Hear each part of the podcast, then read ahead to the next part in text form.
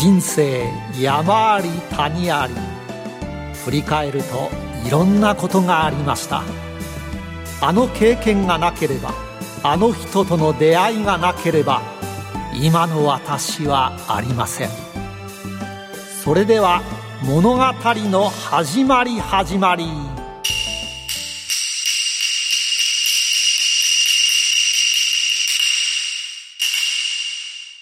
企業トップが語る人生波乱万丈。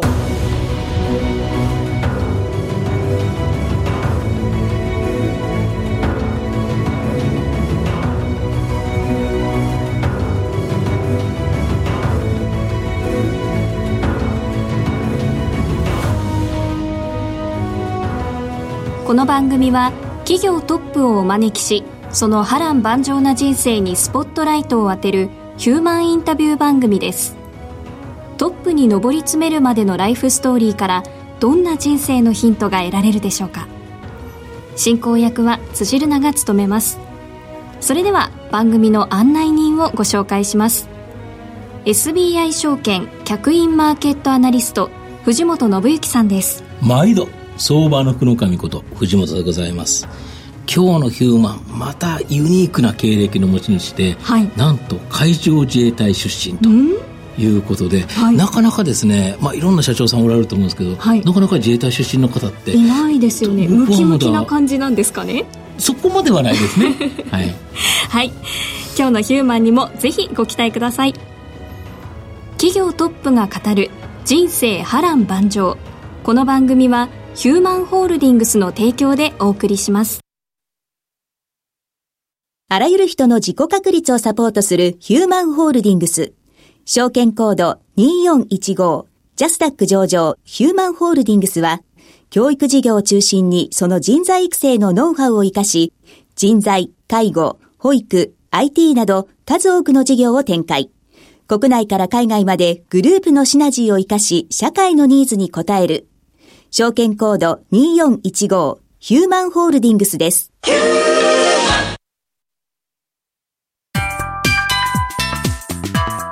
本ヒューマン古今東西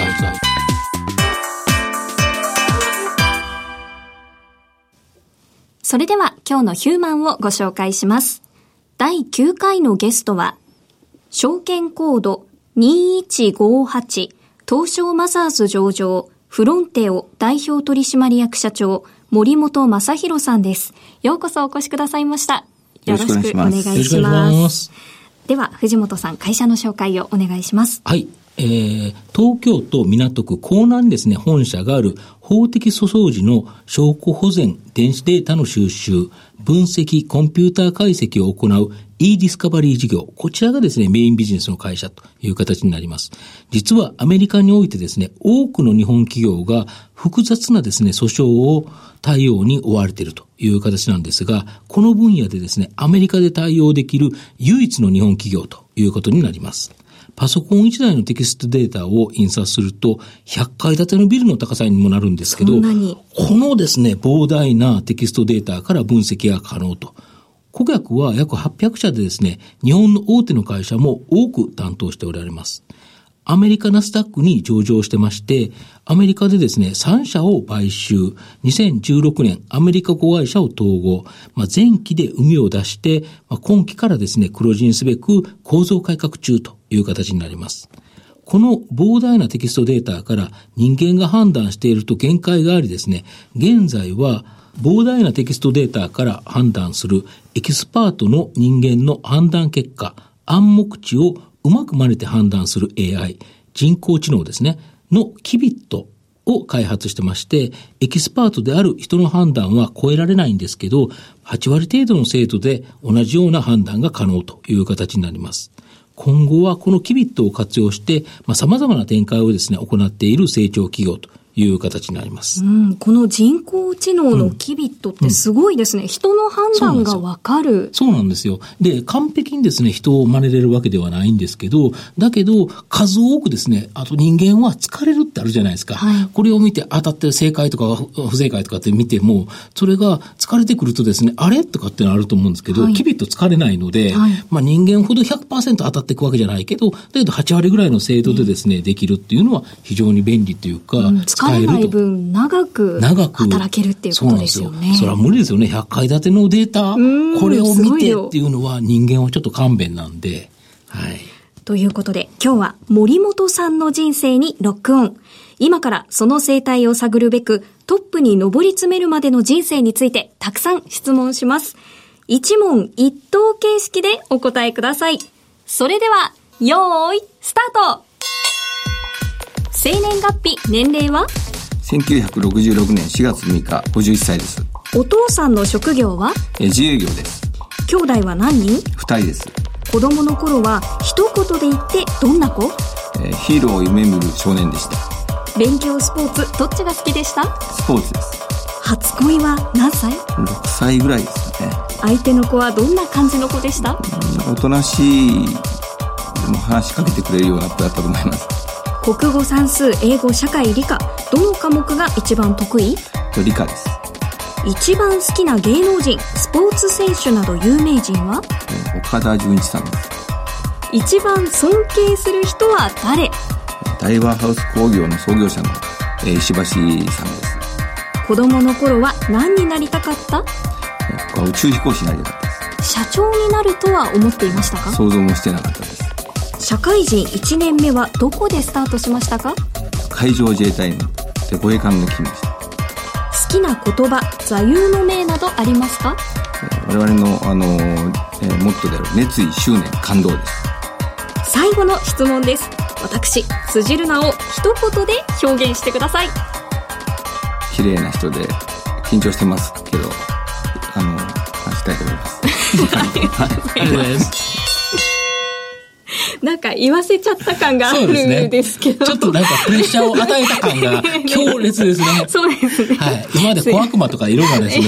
表現があったんですが。はい、すいません。あの、話しやすい雰囲気を醸し出せるように努めていきたいと思います。はい、やっぱりいじめっ子の雰囲気が出てるんですよ。ちょっと藤本さん。ということで、藤本さん、うん、気になるお答え、どんなところでしたでしょうか？やはりこの宇宙飛行士ヒーローになりたかったっていうところがすごいなと思うんですけど、だけど、この、なんでこれ宇宙飛行士になりたかったんですか？ええー、あの、子供の頃ですね、はい、小学校4年生の時に、あの、スター・ウォーズが初めての、今また新しいやつ来ますよね。はい、その第一作目が、を見て、衝撃を受けてですね。あれは衝撃的ですよね。宇宙に行くためには宇宙飛行士って、まあ、そういうすごい短絡的でしたけど。なるほど、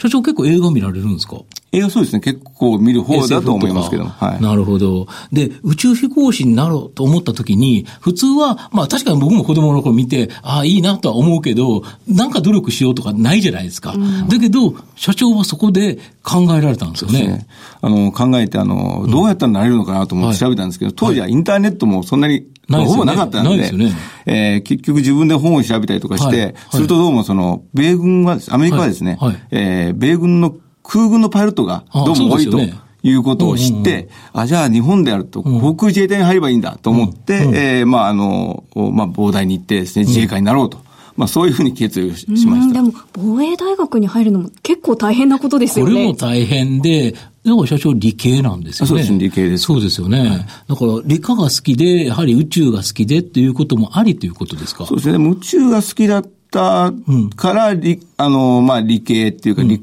系も行ってだんだん興味がいたとか、そういうのもあると思いますけども。うん、なるほど、はい、だけど、この防衛大学に入って、まあ、あと宇宙飛行士になるのに、努力するのに、いろんな勉強されたんですか？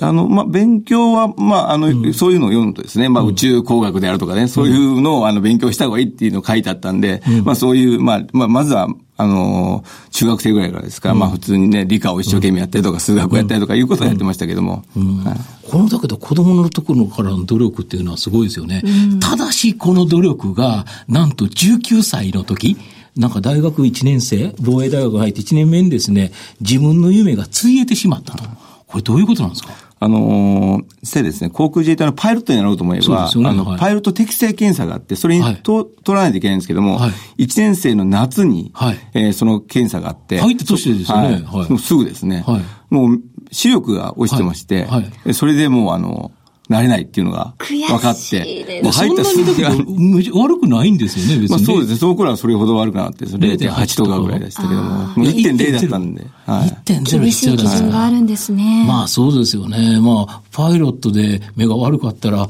敵機が見えないということなんですかね。今だといろんな、あれがあるから。今もう少し楽になってみたいですけども、当時はもう1.0絶対だったんで。これ、あれですよね、高校生の頃は1.0あったんですよね。はい、で、やっぱり受験勉強とか、やっぱりそうですね。なんか自分気がつかないうちになってしまったんで、もう、非常に悔しいというか。これはだけどショックですよね。そのショックの中でですね、まあ、だけどやめようとは全く思われなかったその時はやめようとは思わなかったですね。はい。まあ、この、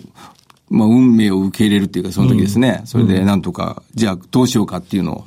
少しずつ考えながら。うん、まあ、もしかしたら宇宙飛行士は別の方向になるかもしれないと思ったんで、うん、まあ、今、あまあ、入った学校で頑張っていこうというふうに思ってやりましたけど。で、ちょっと航空自衛隊がちょっと難しいかなということで、はい、で、なんで会場を選ばれたんですかあの、えー、この機械をですね、機械というか、あの、乗り物に乗ってやっていくっていうのが、うん、あの、まあ、将来的にですね、うん、えー、仮にまあ、宇宙飛行士になるとしても、多分役になる、なったろうと思いましたし、あの、船っていうのは、はい、宇宙船ももそうなんですけども、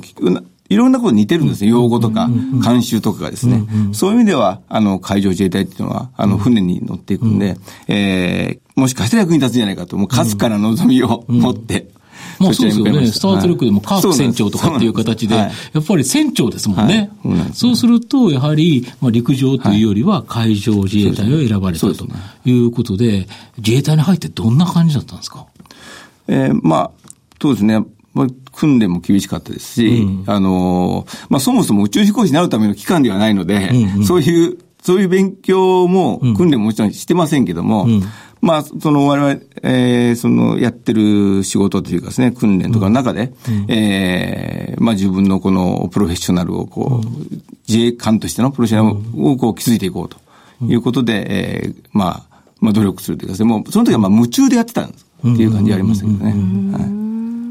で、あれですよね、ご家庭の都合でちょっと自衛隊を除隊という形で、そ、ねはい。でそこからですね、まあ最初の起業をされたと思うんですが、これどういうところで何人で何を始められたんですか？最初はあの、えー、赤坂見附での、はいはい、あの、あるビルの、まあ、倉庫みたいなところに、はい、えー区切ってあってですね、まあ部屋がっていうか、まあ本当にあのパーテーションに区切ってるようなところで、あのインキュベーションオフィスで、その一角を月何万で買えるみたいなところから始めたんですけども、最初は私一人で、え始めました。あの最初何をしようとされたんですか？最初ですか、やった時はもう、えー、この、もともとこのリーガルテックというか今のですね、このデータ解析の仕事をやろうと思ったんですけども、はいはい、えー、思ったですけども、そもそも日本にはないし、どうしていいかわからないんで、うん、まずは開始、えー、出て、えー、そういう事業をやろうっていうことから始めて、少しずつ勉強をしてっていうことでやってたんで、うん、まあ情報収集とか、うん。あるいはそういうニーズがどっかにないのかっていう、まあ、人づてに行っていくとかいう、もうそういうことをやってましたけども、月にアポが取れるってもう、一件取れるか取れないかぐらいだから、ほとんど何もでしないような、できないような、仕事があることが、ね、あの、すごい、今は、あの、えー、当然ありますけども、その当時は本当に何もない状態だったんで。なるほど、はい。最初の仕事というか、その、ビジネスがどっかからスタートしていくわけですけど、そういうのはどこから？そうやってまあやってる中で、うん、えー、実際あの、まあ、膨大のですね、うん、えー、先輩方で、やはり同じように、あの、我々、私のように民間に出た方の、えご紹介で、うん、えー、まあ、日本の警察なんかでも、うん、実はこの、えー、法的な、うん、あ証拠の解析を、電子データの解析をですね、技術が必要だというふうなことの話も、えー、いただいて、実際にご紹介したところ、実はもうこれからそういうのが必要になるんだと。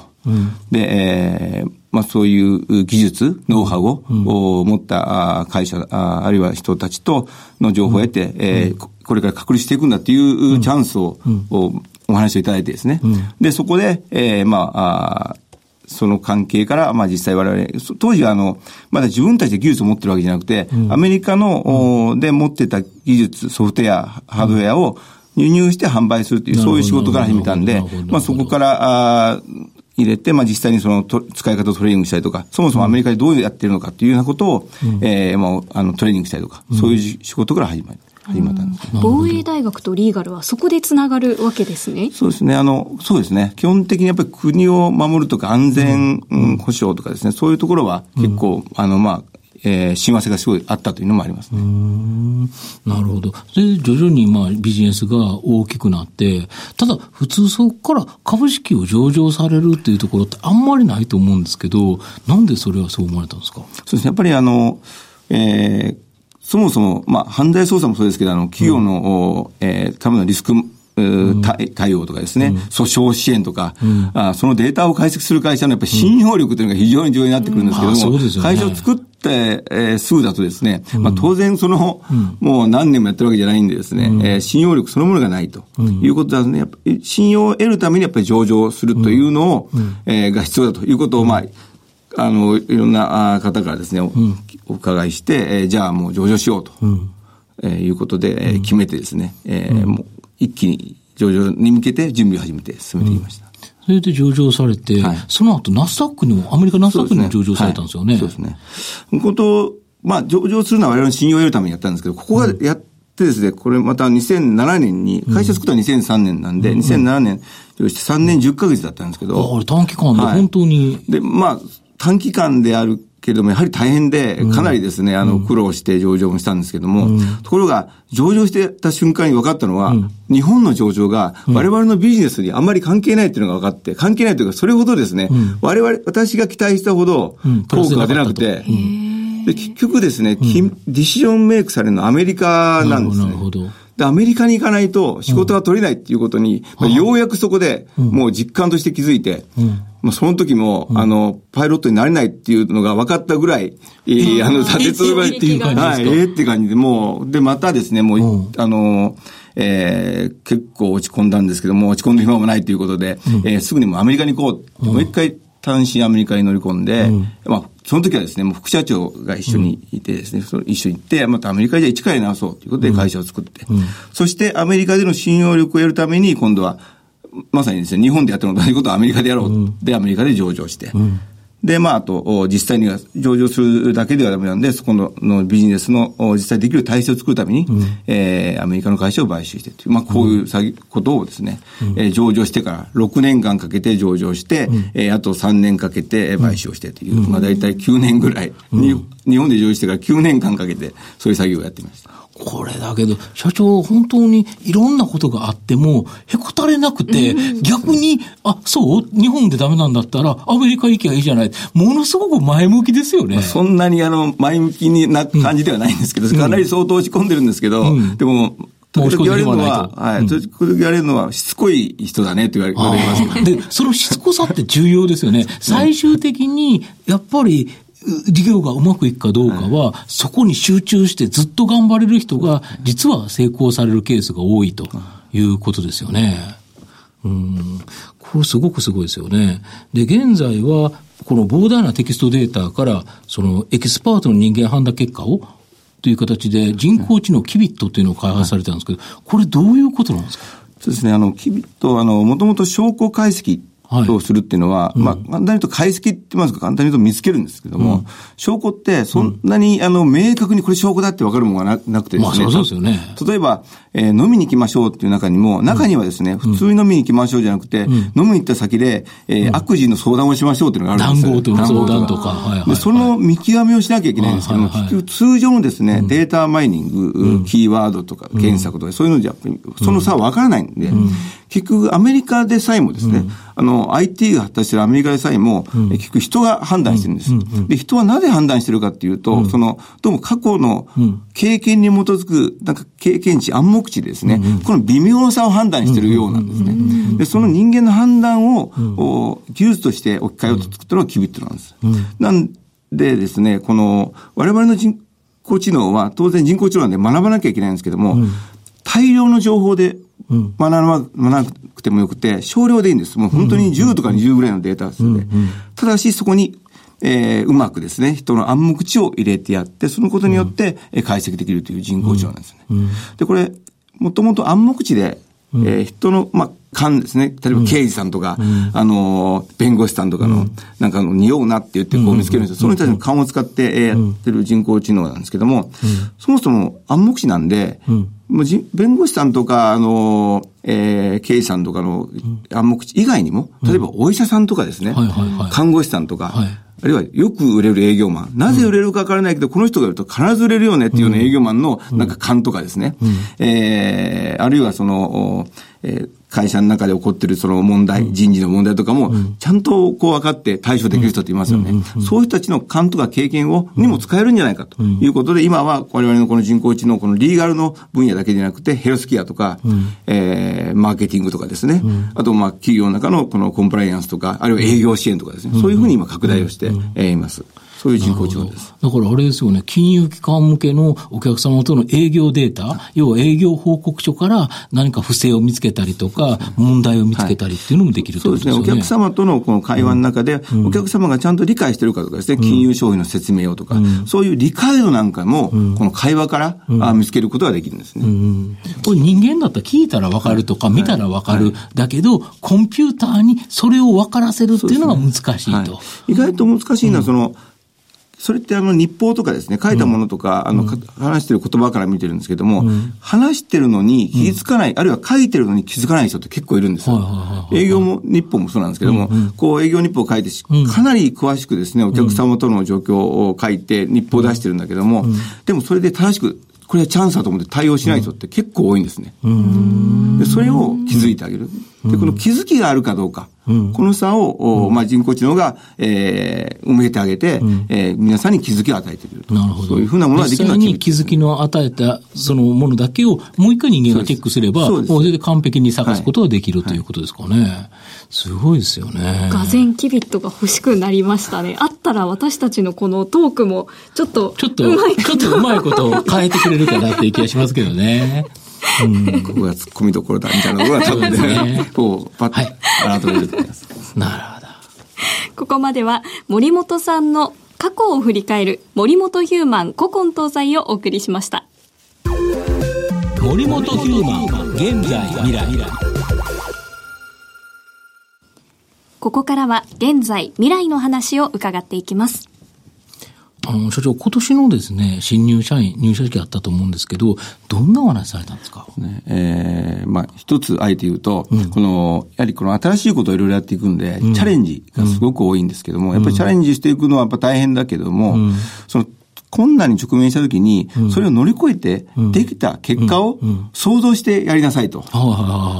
で、えー、まあ普通だとこう、うん、普通、新入社員だと普通の仕事やるだけでも大変なのに、うん、さらにそれに我々は、私はですね、このいろんな、えー、負荷を与えるんです。はい、はい。二つも三つもですね。はい、すると、普通の人はこの実際の仕事をやるのに、他は負荷が多いから、効率的にこれだけ集中させてくださいみたいなことを言うんですけど、私はもう全部やれと。もしこの全部ができたときに、君は一体どうなってるんだっていうことを想像してやりなさいと。まあそういうふうなことを、入社式で言ってですね、そういう、えー、人間になりなさいというふうなことを言った。やっぱそういうのを乗り越えないと、この自分のできる範囲内だけをやってちゃダメで、ちょっと広げて、そこを頑張るっていうことが、やっぱ成長させるということですよね。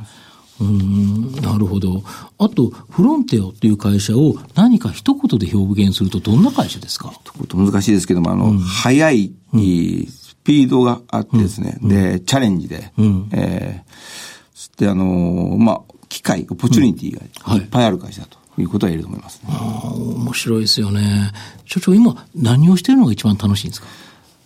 あの、まあ、仕事がしてるのが楽しいっていうわけではないんですけど、やっぱりこういろんなこのチャレンジを乗り越えた時は、すごい楽しいっていうか、まあ、ワクワクするというかですね。やっぱりそれはあれですか、そこにチャレンジできるっていうのは、先ほど社長があの新入社員におっしゃられたように、その成功した時を予想して想像すると、やっぱりそこで頑張れるということですか、はい、そうですね。それが一番だと思いますね。すごくその部分前向きですよね。ちなみにあの、10年後の社長、あの、森本社長は何をしてると思いますか？10年後だったらですね、うん、まだやはり今と同じ仕事をしてる、うん、まあ、仕事をして、またですね、うん、この会社を成長させようと。もうフロンティアがもっと大きな、はいそね、それこそその、えリーガルテックだけでなくて、はい、今でも広がってると思うんですけど、ね、人工知能と言われれば、ね、まあ、フロンティオという会社にしたいと。フロンティオが日本にあって、えー、もっと広く世界にあって、皆さんが良かったと。うん。必ず言ってくれるような会社にしようと、今も社員によく言ってるんですけども、うん、そういう会社にですね、していきたいと思います。すごいですよね。はい、だけど可能性ありますよね。ねこの人工知能のキビットって本当に他にない、はい、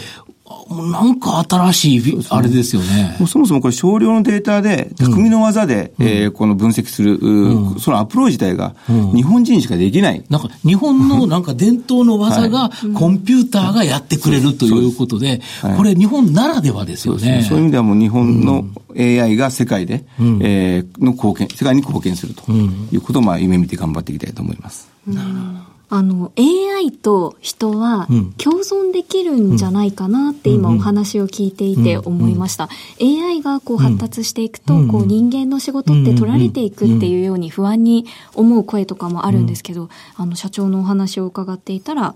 こう、なんて言うんでしょう。できる結果を想像しなさいっていうことで、自分で考える力を奪うわけではないっていうようなことが伝わってきまし、ね、要は、ややこしいところを、数多くのところをやってもらえるっていうのがいいところですよ。すね、本当に創造的に判断するっていうのは、最終的にはやっぱり人間ですよね。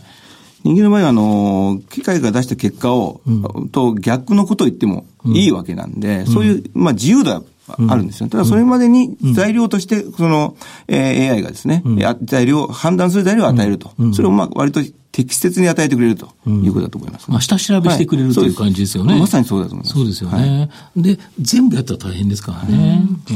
キビットと私たち、どんな未来が待っているのでしょうか。うん、今日のゲストは、証券コード2158東証マザーズ上場フロンテオ代表取締役社長森本正弘さんでした。森本さん、ありがとうございました。ありがとうございました。どうもありがとうございました。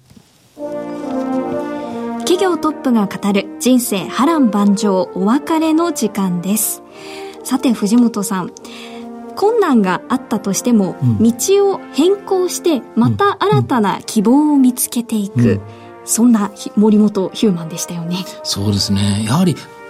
何も困難なことなかったわけないんですよね。19歳の時であったりとか、先ほどの東証に上場した時とか、いろんな困難なことがあっても、それを次に乗り越えられる力、やっぱりすごいなと思いますし、やっぱりこのキビットの可能性って僕ものすごい面白いと思うんですよね。リーガルテックだけではなくて、うん、今もっともっといろんな分野にって言ってましたもんね。医療とか様々ですね。はい。えー、さて、この番組はリスナーの皆様と一緒に作り上げる番組です。えー、これからこの番組に来るヒューマンにこんなことを聞いてほしい。ご質問やこの企業のトップの人生を知りたいといったリクエストなど番組ウェブサイトで随時募集中です。番組のページ右側にある番組宛てメール送信フォームからメッセージを送ってください。よろしくお願いします。ここまでのお相手は？藤本信之と辻るなでお送りしました。それでは来週のヒューマンにもご期待ください企業トップが語る人生波乱万丈この番組はヒューマンホールディングスの提供でお送りしました。